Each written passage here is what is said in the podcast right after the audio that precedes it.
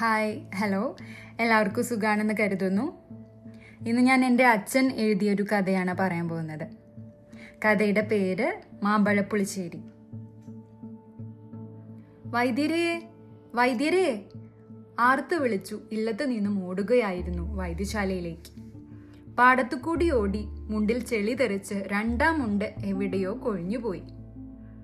കിതപ്പോടെ ഒന്നുകൂടി വിളിച്ചു. വൈദ്യരേ ക്ഷീരബല ഉണ്ടാക്കുന്ന തിരക്കിലാണ് വൈദ്യർ. അതെ ഭവാനി ഉമ്മറത്ത് ആരോ വിളിക്കുന്ന ശബ്ദം കേട്ടു. ഒന്ന് അങ്ങോട്ട് പോയി നോക്കുക.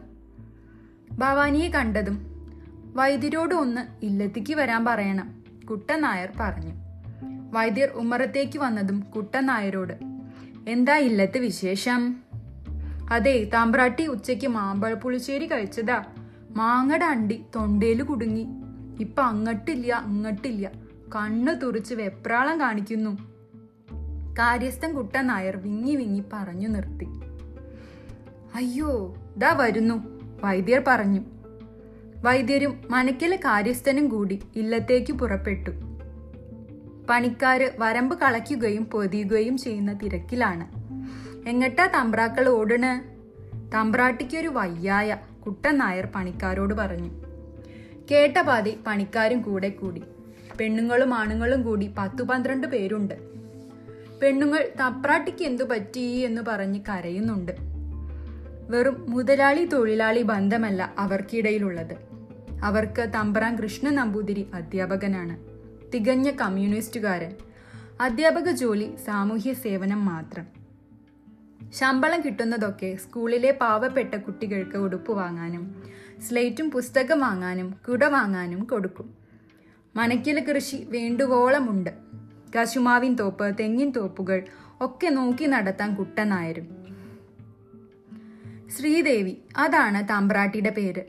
കോതച്ചിറ മനക്കിലയാണ്. പേരും പെരുമയുമുള്ള മന. മൂന്നാൽ ആനകൾ. പേരു കേട്ട ഉയർന്ന ഉദ്യോഗസ്ഥർ. അങ്ങനെ പലരും.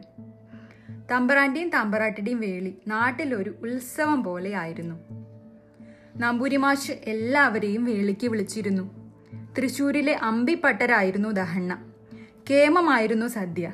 വർഷങ്ങൾ കടന്നു പോയിട്ടും സദ്യയെ പറ്റി ഇപ്പോഴും നാട്ടിലെ ചായക്കടയിൽ ഇരുന്നു പറയുന്നത് കേൾക്കാം. അങ്ങിലെ വൈദ്യരും കാര്യസ്ഥൻ കുട്ടനായരും കൂടെ കൂടിയ ആൾക്കാരും ഇല്ലത്തെത്തി. ശ്രീദേവി തമ്പുരാട്ടി വൈദ്യരെ കണ്ടതും കരയാൻ തുടങ്ങി. ശബ്ദം പൊന്തുന്നില്ല. കട്ടിലിൽ കിടക്കുകയാണ്.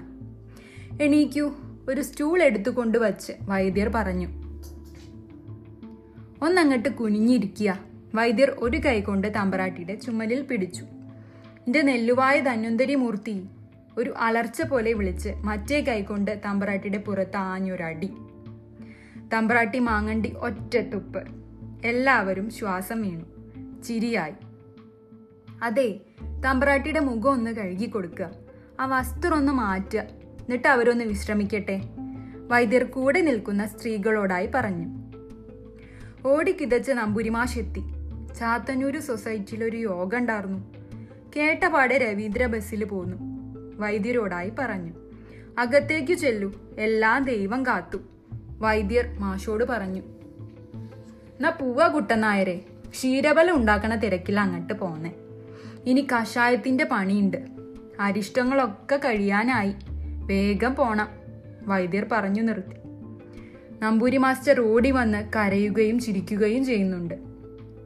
ശ്രീദേവി വൈദ്യരെ കാണണമെന്ന് പറയുന്നുണ്ട്. ഒന്നങ്ങട്ട് വരൂ. വൈദ്യർ അടുത്തു ചെന്നതും ശ്രീദേവി തമ്പുരാട്ടി എനിക്ക് ദൈവമാണ് വൈദ്യർ. എന്നെ ആപത്തിൽ നിന്ന് രക്ഷിച്ചു. കുറച്ചുകൂടി വൈകിച്ച എന്റെ മരണം ഉറപ്പായിരുന്നു. ശ്വാസം കിട്ടാത്ത പരുവത്തിലായിരുന്നു. എനിക്ക് പറക്കമുറ്റാത്ത രണ്ടു ചെറു പൈതങ്ങളാണ്. എന്ന് പറഞ്ഞ് തമ്പുരാട്ടി കരയാൻ തുടങ്ങി. സാരല്യ രക്ഷപ്പെട്ടുലോ? നെല്ലുവായ അമ്പലത്തിൽ ചെല്ലുക. പ്രാർത്ഥിക്കുക. വഴിപാടുകൾ ചെയ്യുക. രണ്ടു ദിവസം ചെറിയ വേദന ഉണ്ടാകും. ഊണ് കഴിക്കാൻ ബുദ്ധിമുട്ടാച്ച കഞ്ഞി കുടിച്ചാൽ മതി. തൊണ്ടവേദന ഉണ്ടെങ്കിൽ ഇടയ്ക്കൊന്ന് ചൂട് പിടിച്ചാൽ മതി. തടവണ്ട. വേറെ ഒന്നും ചെയ്യണ്ട വൈദ്യർ പറഞ്ഞു. വൈദ്യർക്ക് എന്റെ വക ഒരു സമ്മാനമുണ്ടെന്ന് പറഞ്ഞ് കഴുത്തിൽ കിടക്കുന്ന വലിയ മാര ഊരി തമ്പുരാട്ടി വൈദ്യരുടെ കയ്യിൽ കൊടുത്തു.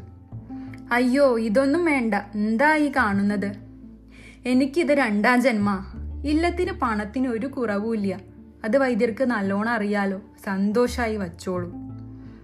കുട്ടൻ നായരെ വൈദ്യരെ വീട്ടിൽ കൊണ്ടാക്കി പോരൂ നമ്പൂരി മാസ്റ്റർ കാര്യസ്ഥനോട് പറഞ്ഞു. Thank you.